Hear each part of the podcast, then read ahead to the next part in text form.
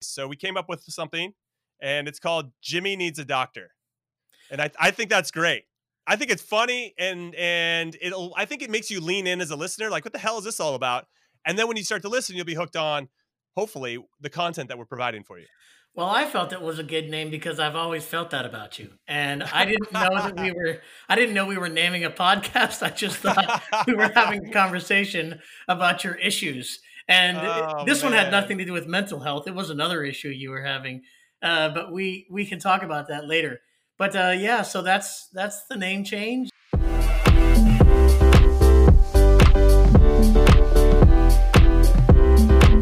All right, everyone, welcome back to another exciting installment of Not Minds Your Business because Dr. Lee Hancock and I, the esteemed, can I call myself the esteemed Jimmy Conrad, have decided that maybe that wasn't the best title for what we wanted to do. We maybe workshopped it to people after the fact and they said, I thought it was a business podcast. And in some ways it is. It's just your personal business, not like business business. So we've changed it. And Lee, before we get into the name, I feel like we want to build some suspense here. uh, do you feel like we're a failure because this first name didn't really work out for us? Do I feel like we're a failure because the name didn't work out? I mean, I feel uh, just like anything else, it's always a work in progress. And you know, I I like the idea of the minds your business because I think it's about sports psych and athletes and an athlete and a sports psych and but we always said it we wanted more than athletes. You know, we wanted to have it about the performance, you know, whether it's actors or musicians or um business people, whatever. But uh yeah, no, failure, no. I don't feel like a failure. okay, if anything, we just learned, right? There's that famous Nelson Mandela quote that he never loses. He either wins or he learns. And I feel like we're learning here as we evolve into what we're to become. And we came up with a name that people are to be like, what? What is going on here? But I think that it's memorable. Like it's not like anything else. So if I went and searched Minds Your Business on Spotify or Apple Music, there's like 3,000 things. And we probably should have taken a deeper dive into that. That was on me. That was my responsibility. Like, nah, we're such special guys. Dr. Lee's, he's so handsome and charming. Like, and and you know, I got some stuff working for me. Like eh, that'll that'll punch through the crowd. But but when you look to go search, if we were in this age of search optimization and all that, uh, yeah, we were gonna fall pretty flat on our face. So we came up with something, and it's called Jimmy Needs a Doctor. And I, I think that's great. I think it's funny and and it'll I think it makes you lean in as a listener. Like, what the hell is this all about? And then when you start to listen, you'll be hooked on hopefully the content that we're providing for you.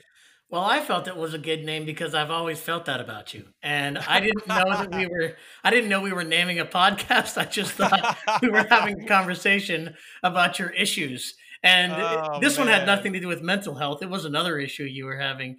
Uh, but we we can talk about that later. But uh, yeah, so that's that's the name change, and um, I like the name change because I think having this idea of you know somebody who has played and then has questions about it, and then somebody who fields those questions and then is able to ask and answer those, and then and then get people on with the same type of idea. You know, it it, it speaks it speaks to me. And it speaks to me as well. So I'm excited about the name change. Hopefully we won't change it again. And I don't think there'll be a need at this point. Well, Jimmy maybe- Doctor is so memorable. maybe if I get bigger and, and I have a bigger audience, then maybe we'll call it Lee needs a soccer player uh, because I, love feel that. like that's also a good name. I hope that happens. I hope that happens. All right, Dr. Lee, we got through the name change part. Hopefully, everybody's on board and still loving us with everything that they have.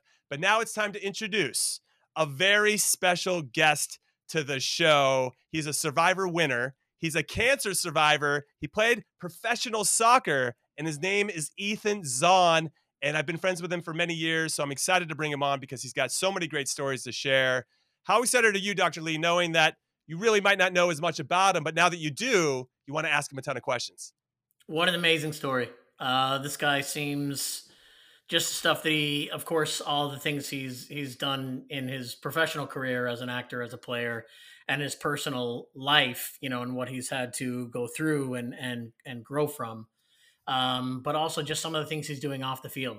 Uh, it just seems like a just a really good guy, an amazing human being. I'm I'm, I'm excited to listen and and and ask some some questions and learn a lot from him. So yeah, I'm I'm super stoked. All right, let's bring him on now. Ethan, welcome to the show. How are you, my friend? Oh my God, it's so good to be here. I've been waiting for this moment for so long, and it's finally here. And I just don't know what to do with myself right now, but I am just so blessed to be here. Dr. Lee, I don't believe one word that he's saying right now. Are, are, you feeling the same way? I feel like he meant every word of it, so just keep it coming. I feel better just because of it. That's amazing. Okay, so Ethan, you have such an incredible story. I don't really know where to start, but to give some context as to you being a player, you went to high school, you did the whole college route, you did all that. You started to play professionally in the USL, went over to Africa and played professionally as well, which I'm sure was quite the experience. What I really want to dive into a little bit is why did you stop? What, mm. what what was the catalyst for? I don't want to do this anymore. I want to do something different with my life. Well, the soccer playing part of my story is probably the shortest part of the story. well, I never had intentions of you know trying to play soccer you know post college you know i majored in marine biology i moved to hawaii and like there's a lot of water here i'll find a job. Didn't work out but there was an open tryout for the hawaii tsunami. I thought it was a, is a big big pr stunt so i'm like all right i'll go down and try out. I made it as a backup goalkeeper and i'm like okay i'm going to play pro soccer for the rest of my life bounced around the usl but the reason i stopped playing was strictly because I don't think I was good enough at that time. So I'd come back from Africa. I played for another season in the USL for Cape Cod Crusaders, and I was back up again. And I was, you know, getting up in my age. I just had to reevaluate my my life choices, I guess you could say. And uh, you know, my mom says I was unemployed. I say I was in between life choices. That's the way I like to present it to her. Um, and so that's kind of why I stopped playing. And uh, I was living in New York City, coaching at Fairleigh Dickinson University. So I still around the sport. You know, I still play in like you know men's league stuff, but my playing career as a professional definitely wasn't uh, my path. I, I asked this because I had a tough time when I had to stop playing. You have to shed this identity that you had and I just wondered, even even though you didn't maybe reach the the heights that you wanted to, you still have to go through that process. And I don't think maybe that gets as much weight as it should for players that are trying to aspire to be professionals. Well, I think the fact that I even played professional for me was like a dream scenario, right? So for me, just to get to that point in my career was a big win for me. And then to stay in the league for a few years was even better. So when it was over, I, I kind of understood why it was over. I, am not stupid. I saw people around me that are better players. You know, I, I can evaluate the game. So it was, it was, it was a smart choice. And I was just kind of, I was chasing a dream that wasn't going to happen. Um, and that's originally why I went to Africa kind of in the first place.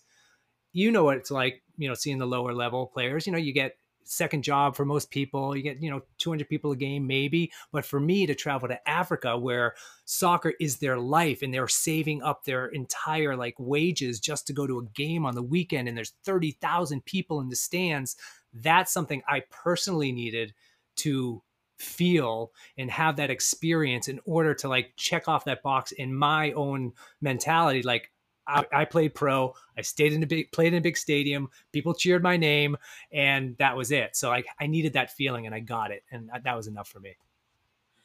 As you started, you said you as you started to wind down your career by by choice or by not choice. Um, you said you went into coaching um, in the city, and so was that mm-hmm. something you were like you felt passionate about from an early age? Was it one of those things that you just kind of fell into? I know we've talked about this, Jimmy, a few times about ex players go, well, if I can't do anything else, I'll coach, right? So was that a big passion of yours, or what kind of what led you to that? It wasn't a big passion of mine. To be honest, I was, you know, coaching and training at FDU while I was playing. So it was kind of uh-huh. like a, I got, you know, the benefits of both sides of that thing. And then when I stopped playing, I continued coaching just because I was already in it. Um, however, I think I was too close between my playing days and my coaching days to really be an effective coach because I still want to be a player. And so I was trying to just be a player and a coach at the same time. I was a great assistant coach. Don't get me wrong. because mm-hmm. like I was, you know, 27, 28. I was that in between person and I could kind of filter the information from the team and bring it to the coach and vice versa. So I had that experience.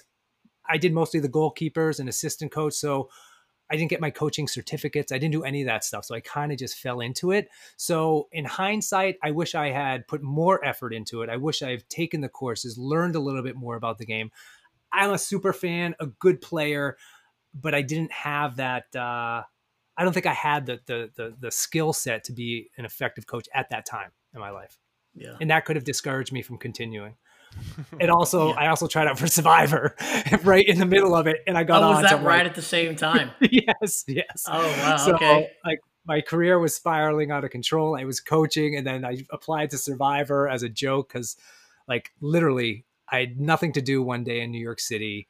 I was bored. My roommate was bored. Like, what do you want to do? And he's like, "Well, we can make a video for Survivor." I'm like, "Yeah, let's do it." And so we were just chugging beers, running around New York City, make editing it on two VCRs with VHS tapes. This is Wow. 2001. We're talking about. And uh, the funny thing is, I was supposed to make a video for him, and he was supposed to make a video for me, but we ran out of time for him. So we only made my video, and we FedExed it the night before it was due, and then you know the, the rest is kind of history. Wow. Wow. That's that- incredible. So at that point, then, did you give up everything? I mean, you gave up everything else then to, to chase Survivor at this point. I don't even know what that commitment's like. What do they tell you when, when like, hey, for six months you're gonna disappear on some island and probably weigh thirty pounds less and hate everybody? I don't know how. what did they say? That's a good analysis, except it's 39 days, not six months. But yeah, that, that they actually don't tell you a lot when you do get cast for the show. You know, my my Survivor was filmed in Africa. I did not. It was in Kenya, Africa. I didn't know where we were going until we were on the layover in Amsterdam. So they, they keep it very secret at that time. So that experience is about a uh, about an eight week commitment, uh, and you're just totally drop off the face of the planet and uh, come back a lot later. Well, you, you mentioned your. It's funny you mentioned your mom a little bit ago. She she must have been thrilled with this life choice. This must have been one of those things where she was like, "Hey, let's let's do this," or was she like, um, "I don't know, I don't know what we're doing here."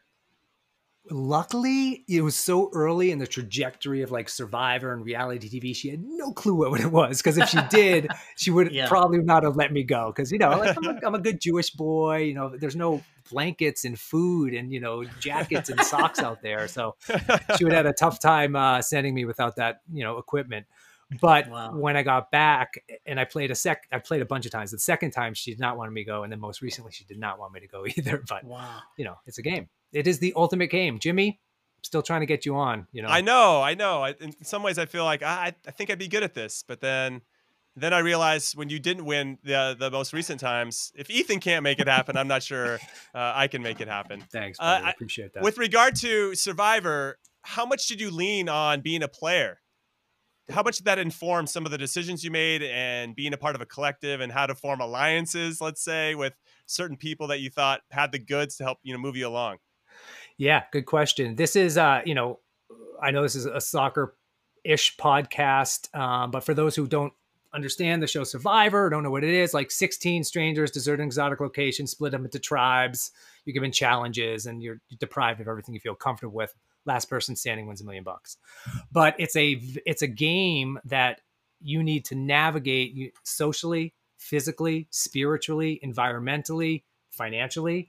And so it's a really interesting position to put yourself into. And I definitely leaned on my skills as a soccer player, as a team player, as a goalkeeper. Um, I felt that like I literally I took that assistant coach role out there because Survivor is a game of relationships. It's how you work with one another, how you interact with the other people that determine how well and how far you'll go in the game. So I my strategy was to was based on real loyal and trusting relationships, which wouldn't fly in today's game, but back then it's kind of what we relied on.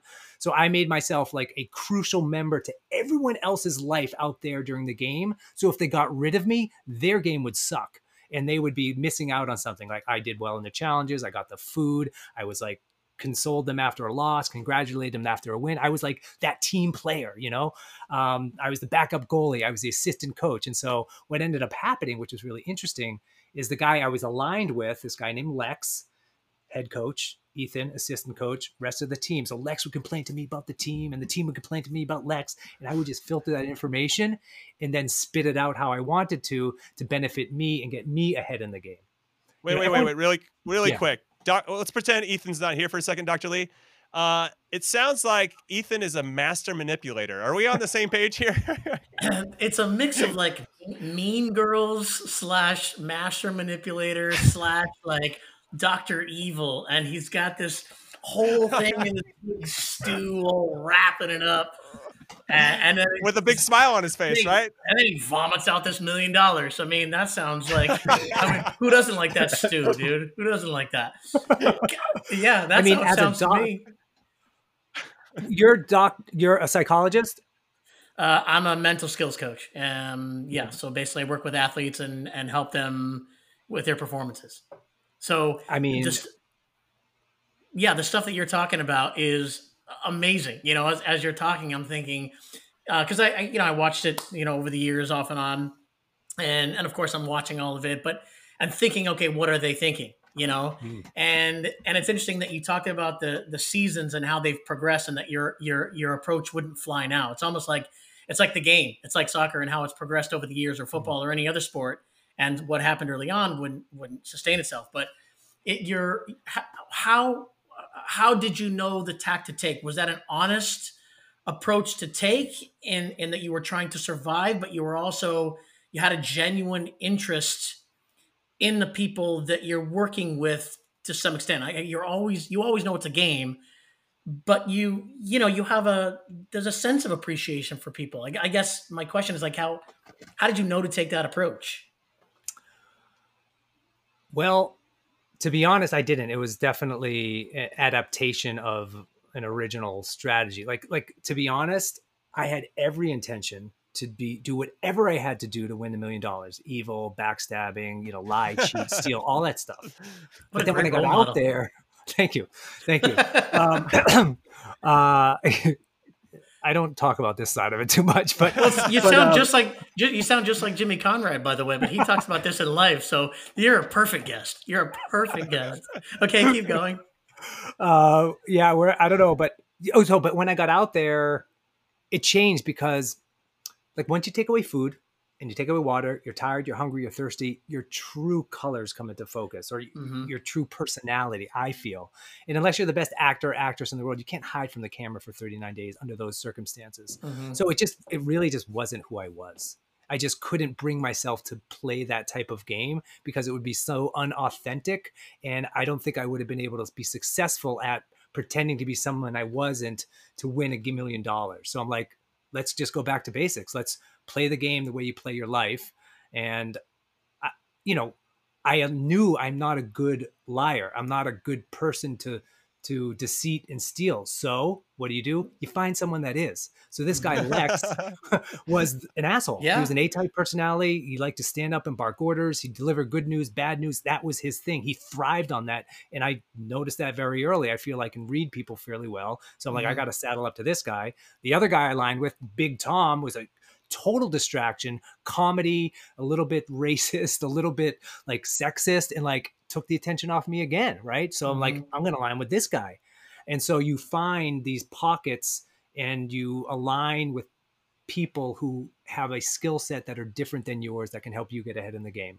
You know, I felt I knew who I was going into the game so I could make those adjustments on the fly like any good coach does or player does. That's okay. Awesome. Yeah, it's amazing. There's a lot to break down there. I now I'm kind of once the million dollars gets thrown out there, I assume that changes your life, and I assume that changes how people treat you, even people that you thought you've known for a long time and knew intimately. You know, how, how did that potentially come in and, and, and impact your mental health in some ways? Because I, I, wonder, you know, they, I mean, they talk about people that win lotteries getting depressed, mm. and, and you know, if you really take a hard look at it, you could understand why. But if you're just thinking about the money, like, why would anybody be depressed with all that money? But, but I think you could maybe speak to a little some elements of that. Yes, I didn't play the game Survivor to win the money because um, as an athlete, I literally saw this as the greatest game athletic feat on the planet. And if I could win this game on the world stage with 27 million people watching every Thursday night, that is something I can be happy about. So the money was a little side story.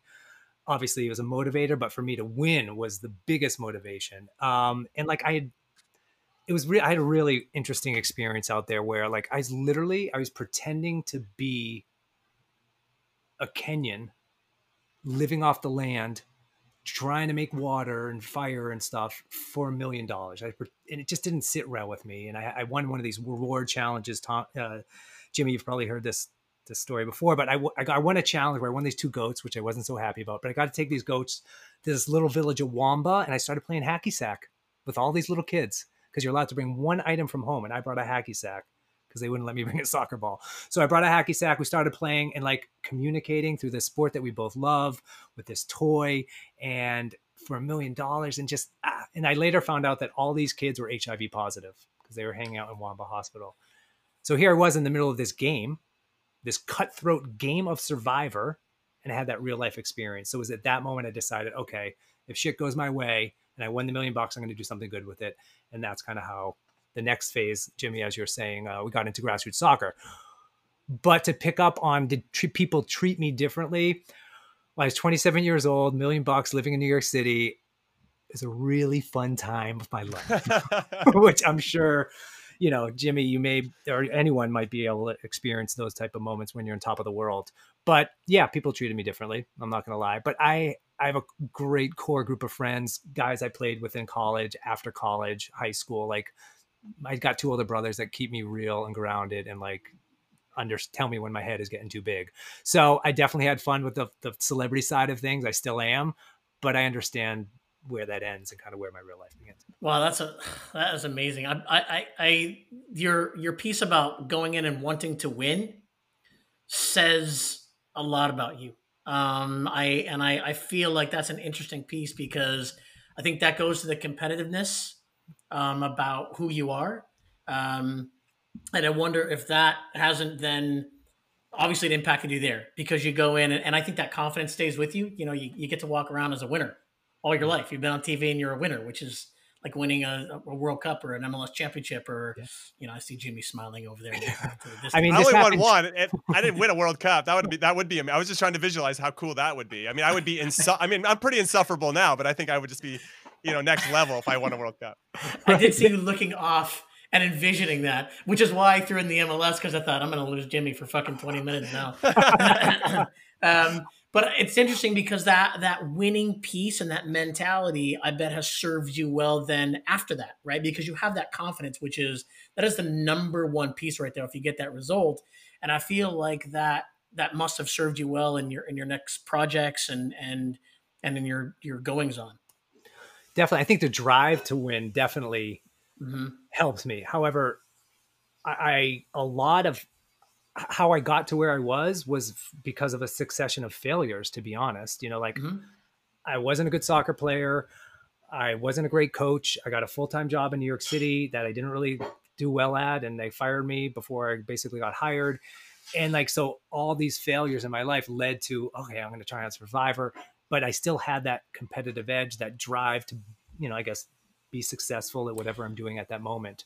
And so, yeah, but to get to win gave me the confidence to just it gave me the confidence and the freedom to be honest. I mean, the money did give me freedom to be able to try sure. things that I always mm. wanted to do but would have never been able to do because I had to like do some other stuff like work um, right. for the time being. So, uh, that's why I took the money and invested in uh, grassroots soccer. So like the money did not mean anything. It meant a lot to me, but it didn't mean that much to me. So I used it to start this charity, grassroots soccer.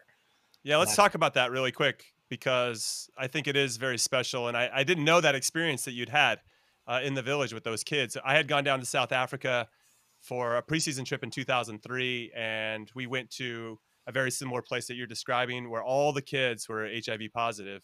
And it's very, oh, I don't even know the word for it, but you, you, it puts things in perspective that what you're doing is not that big of a deal and you should just enjoy the ride that you're on. And you kind of shed maybe that pressure and expectation that you were putting on yourself or maybe that others put on you mm. and you just you just kind of stay a little bit more in the moment and i thought that was a really uh, uh, ex- great experience in terms of understanding the, the, world at large and that there's bigger things at play than just whether you made a bad pass and you feel bad about yourself so uh, when you came practice. back from south africa like did it impact your life in a bigger way or you when you were like I would say that it gave me more patience. Mm-hmm. Uh, it made me understand that there are areas of the world that need more love and attention than what they're getting. And that's why I try to actually, when I do give to charity, it's like love football. Mm. Um, I know I've worked with you guys before mm-hmm. um, and trying to think about different ways to impact the world in, in a way that um, yeah, I mean it, that it's. I feel like I'm a global citizen. I think when you go on those Mm. types of trips, you, come back as a global citizen. You're not just thinking about yourself anymore, and maybe this, you know, you, you start to think a lot bigger. And I think that was maybe my biggest takeaway. Did that happen again? Ever? When Well, it happened all the time. I mean, I went down to? I went down to Costa Rica. We had this Concacaf Champions League and game, and just the amount of poverty that you see, and to see the kids struggling, and and the simple things that they're lacking, and in that moment, there's not much you can do because you're there to play a game, and you're there, and you're going to get out. Like there's not a lot of staying, but it does stay with you. And then when I went, this was maybe even more impactful. I went to Ghana ahead of the 2014 World Cup. I was now in the media. I had retired, and we were going to preview all the countries by Mhm. going to the countries that were playing against the U.S. in the 2014 World Cup, and Ghana was one of them. So we went to Accra, and the craziest thing that I saw was that on one side of the street you had a five-star hotel, and then on the other side of the street you had like hutches that didn't have ceilings, and just the the obvious disparity of rich versus poor and how it's just there in front of you. They're not even trying to hide it uh, is was something that really stuck with me, and I got to learn more about the Right to Dream Academy. Uh, something that uh, they're doing a great job, and and I, something I'm trying to slowly implement in the area that I live, and putting planting some seeds now to to make a difference uh, at that level. But yeah, it's it, it's all been super impactful, and I think being able to travel the world and it it, it makes you a better, more well-rounded person for sure. Yeah. Well said, man. Was was that experience in um, Kenya a driving force for you to starting grassroots? What was the impetus as you got home and you started to maybe live the life of a 27 year old um, bachelor millionaire? Uh, what was it? What was that catalyst? What was the impetus? The impetus was uh, the starting goalkeeper for the team I was playing for, called the Highlanders Football Club in Bulawayo, Zimbabwe, contracted HIV, kicked off the team, ostracized from community, and ended up living in the, the rest of his life in a really lonely, horrible way. this is a national sports hero where kids used to run up and ask for his autograph and touch him, and there's no no cameras there, but like and then all of a sudden that happened. So that was my real impetus but that was when i was in africa i didn't know what i could do about it. Then survivor comes along had the money had the fame and that's helped me make the decision. And i met up with uh, three other soccer buddies of mine all guys that had played with me or i played with them in zimbabwe a guy named tommy clark his father's bobby clark famous coach um, kirk friedrich and uh, Methembe Ndlovu who I think played for the Revolution for a couple years. Years, um, but those were the four guys. We're all co-founders, and uh, that was the impetus. Wow, that's amazing. And what? So what? What is the where? Where is the majority of your work now with that organization, or is it? Yeah, so we flourishing? Are you still heavily involved? Yeah, I'm I'm still involved. Um, I kind of do now. It's more like fundraising, so I'm not over Mhm. in Africa, you know, in the schools on the fields with the kids, which is what I love doing in the, ori- Yeah. But uh, we're an adolescent health organization. We started in HIV and AIDS, but now over the past 20 years, we've kind of, you know, changed our mission to encompass everything that HIV and AIDS and adolescent health, you know, needs in the drivers of disease. And so we train professional soccer players, professional coaches, and peer leaders from the local community with the curriculum that we develop, and then we send them to the classrooms or the soccer fields or the churches to deliver these health Wow. interventions. And uh, we're in 60 countries, and we've graduated 2.9 million kids from the program. Good for you, man. Thanks, man. Wow. That is unbelievable. And you were a part of that, Jimmy. I know, Championship but team, New York Fest, Mark Consuelos, and then you got I poached. know we we did. I know I get I did get poached. I'm, I apologize. That's an inside joke where I was I was with grassroots soccer. We won the tournament in NYC, and then I got poached by a rival. And now Ethan will never let me forget it. This I don't know how many years it's been now, like eight years, 10. but we're still talking Eight or 10, yeah. 10 years. Transfer market. The transfer, The market transfer was market begging. is yeah. I got I got swoo- I swooped. You got a and- and Ethan was I think t-shirt, Ethan was be bad. legitimately pissed for about a, a year or two. Uh, now he just busts my balls, and I, I I respect it. So you have this incredible story. You find your identity in some ways. You also have a million dollars uh, to your name.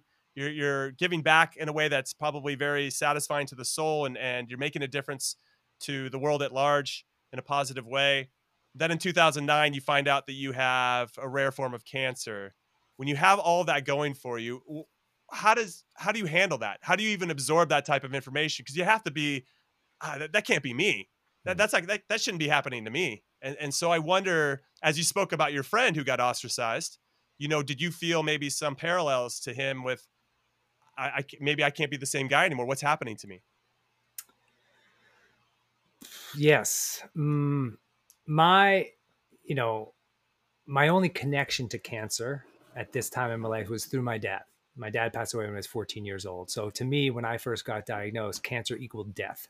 So I was completely frightened, scared, didn't know how to process it, just like you're saying. It's like, you know, it forced me to push the pause button on my life when like all my other friends were just starting theirs, you know, jobs and marriages and kids and all that stuff. Meanwhile, now all of a sudden I'm, I'm going through a really significant health challenge. And so for me, it was very difficult um, to get the diagnosis. On the flip side, like as an athlete, I kind of put my, you know, I always, when I was a soccer player, you know, I just kind of put that mindset on where I'm going to take a, a winning mentality. This is like, you know, second overtime World Cup final. Like, this is it. I got to do it. And, you know, when a doctor tells you to do something or you'll die, you pretty much do it. There's really no choice involved. So for me, the hard part was after cancer. You know, it's when everyone goes away, you got piles full of pills. It's not as exciting anymore. Like, you know, when you're going through cancer, everyone's rallying behind you. You know, it's you got all the love and support in the world. But I've never felt so alone in my life because no one really knew what that experience was like and they couldn't know unless you go through itself and everyone's experience is different and so like you just feel devastatingly alone and, and unable to connect with someone on a personal level just because there's so much shit going on in your life you don't want to couple things. You don't want to ask for help. I'm a guy, I'm a jock. You don't want to be vulnerable in those type of situations. You don't want to burden other people. And so you try to do it yourself. And that's what I did. In hindsight, I would not make that choice again. I would have definitely tried to reach out for help and talk to people and, and, and you know, go at it in a different way. Um, but it was the first time. And like any first experience, you're just gung ho to get through it. So when the cancer returned, like 20 months later, that's when shit got really gnarly because, you know, I just done this thing and I now have to go do it again. And like you're running out mm-hmm. of options. And it was just, it was a difficult time of my life. And I'm still dealing with the uh, dump trucks full of uncertainty and uh, invisible scars that need healing. Let me put it that way. Thank God for cannabis. Woo! No, I'm just joking. I'm joking, kids. Because the family Jimmy show. smiling. He just you... he just posted his address. FedEx number too.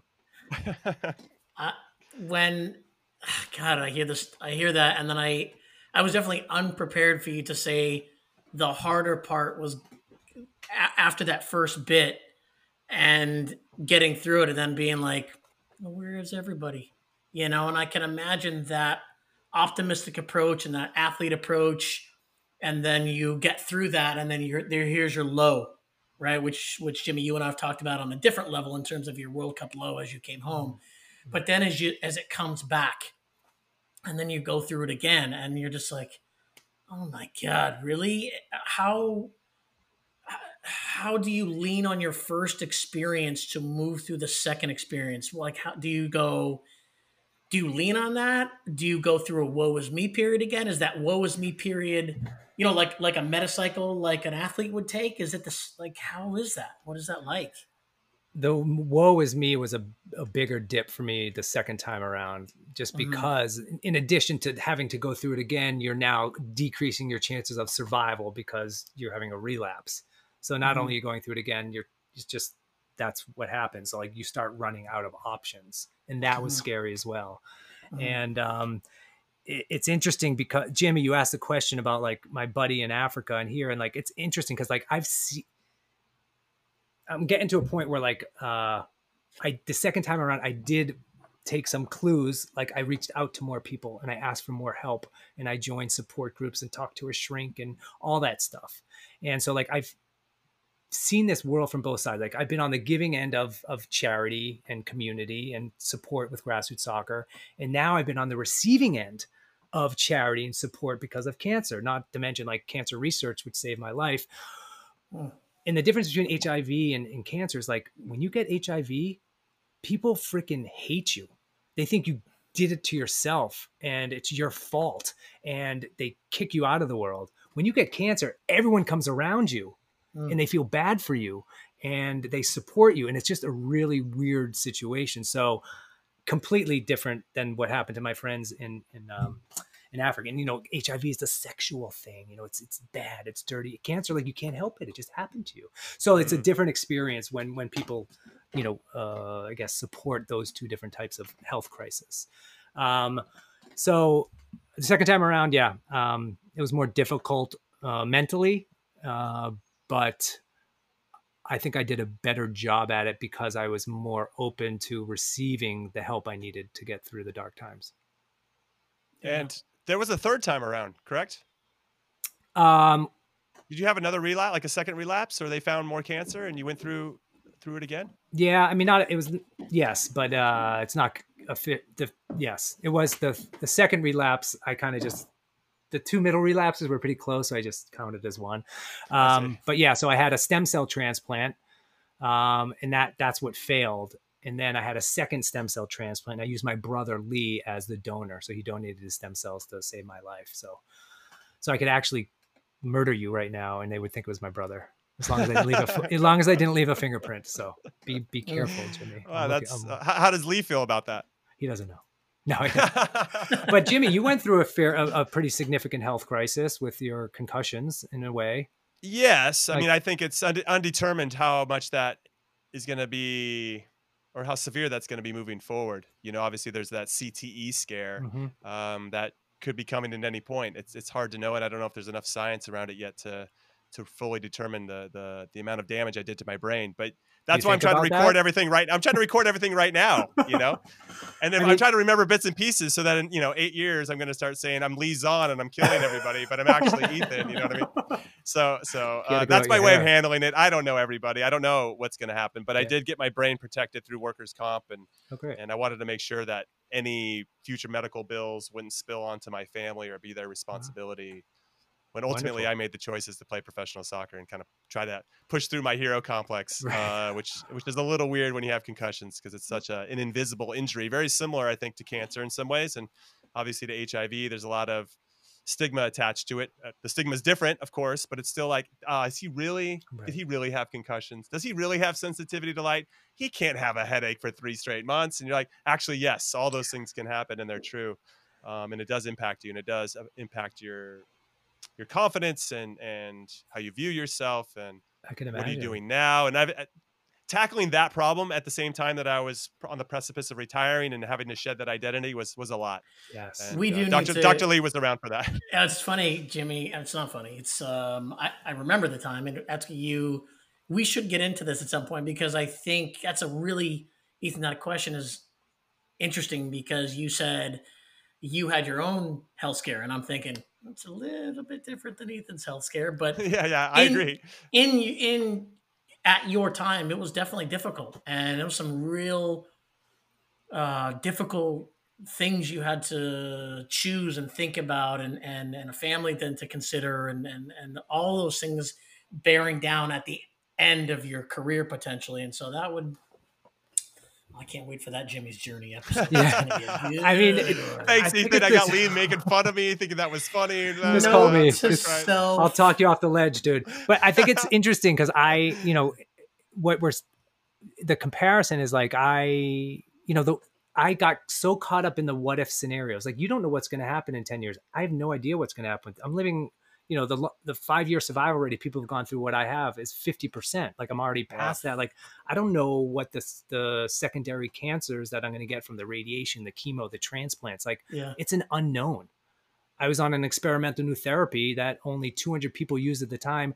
The longest anyone's been on it is me. Like I'm one of Wow. them. It's been so like there's so I get caught up in these what if scenarios, and I don't know if you get caught up in those. Well, like what if the cancer comes back? What if I die? Yeah. What if the chemo's not working? What if I don't get married? Have kids? All, all that stuff.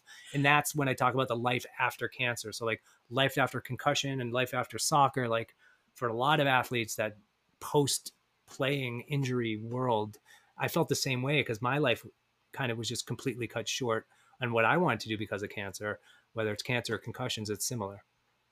I think the other piece of that is you at the same time you're going through all this, you're living.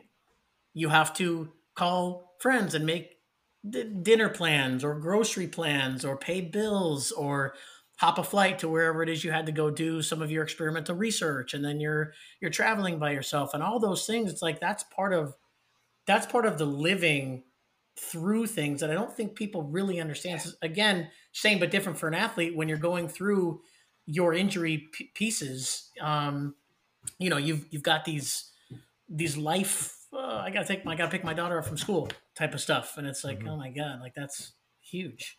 Yeah, I'm dying inside, but I got my kids still got to eat. You know, I can't yeah. imagine what yeah. that's like. So, so I guess the final question that I have for you, Ethan, and we appreciate your time. When are you writing your book? because you have to have a book at this point. You have to document this in. Oh, there it is. no, I did write this book when I was in chemo. I wrote three of these, but uh, so if your kids need them, I'm happy to send it. But a book, I don't know. I need a co-author. What do you thought? What do you think? I, my... I, I mean, you want me to ghostwrite for you? No, you can be a co-author. A Co-author. I'll wow. give you name recognition. Wow. Yeah. yeah, I mean uh, that's a big honor. I would I would consider that for sure. Would we do like the kind of the Dan Brown Da Vinci Code thing where like one chapter is one angle and the other chapter is the next? You know, I feel like that was really easy to read because it was like writing by numbers. You know, yeah. I don't know. Yeah. I feel like the story collides Jimmy, at Chelsea Piers. What the, the, fact that Jimmy knew, you know, that literary style and is popping in with that, you just made a very good choice, Ethan, in, in having him write some of your chapters. I wrote I wrote the foreword to one of your books. Dr. Lee. So well, you I've wrote it. I wrote it for you, and I put your name to it. But all right, that's cool. You're not supposed, I mean... to tell anybody that. I just said. Oh, okay. Now I'm being used and abused. I see how it is. Oh. Well, but what I didn't tell everybody is you wrote my book and let me put my name on it. right. the truth is out there. I love it. Well, Ethan, what do, what do you? You're so just to just to sum up for us. So yeah. you're remission free. Yep. Uh, your grassroots soccer. I know that you're doing uh, motivational talks. I still yep. want to get a great deal of advice from you because I'd like to do that at some point. Uh, what what else are you working on? Where else can we find you and what you're doing? You can find me at my house because I'm not leaving until there's a, uh, a, a cure or a vaccine. But um, what am I working on? I am working on uh, Mont which is a uh, 116 acre hemp farm in Plainfield, Vermont. We got a, an incredible uh, television program coming out in the fall called Kings of Kush, and uh, it should be pretty fun and exciting. Um, you know, and uh, so that's kind of what I'm focusing on. I'm selling, uh, I'm doing selling charity shirts these days. We talked about that a little bit, so that's fun and exciting. Everyone's longing for the old school life, so if you're an old school fan, check it out. And uh, that's all I'm going to plug right now. I feel really weird right now talking about. no, you shouldn't. We want to give you that that opportunity. But uh, well, Ethan, thank you so much for your time. Uh, this has been incredibly insightful, and and we of course wish you the best uh, on on the health side, professionally, personally, everything included. I appreciate that. I'm going to end you with this one thing. Like, there's only two things in life we can be completely certain about. One is we're all going to have to die, but two, we're all going to have to live until we die. So how are you going to live?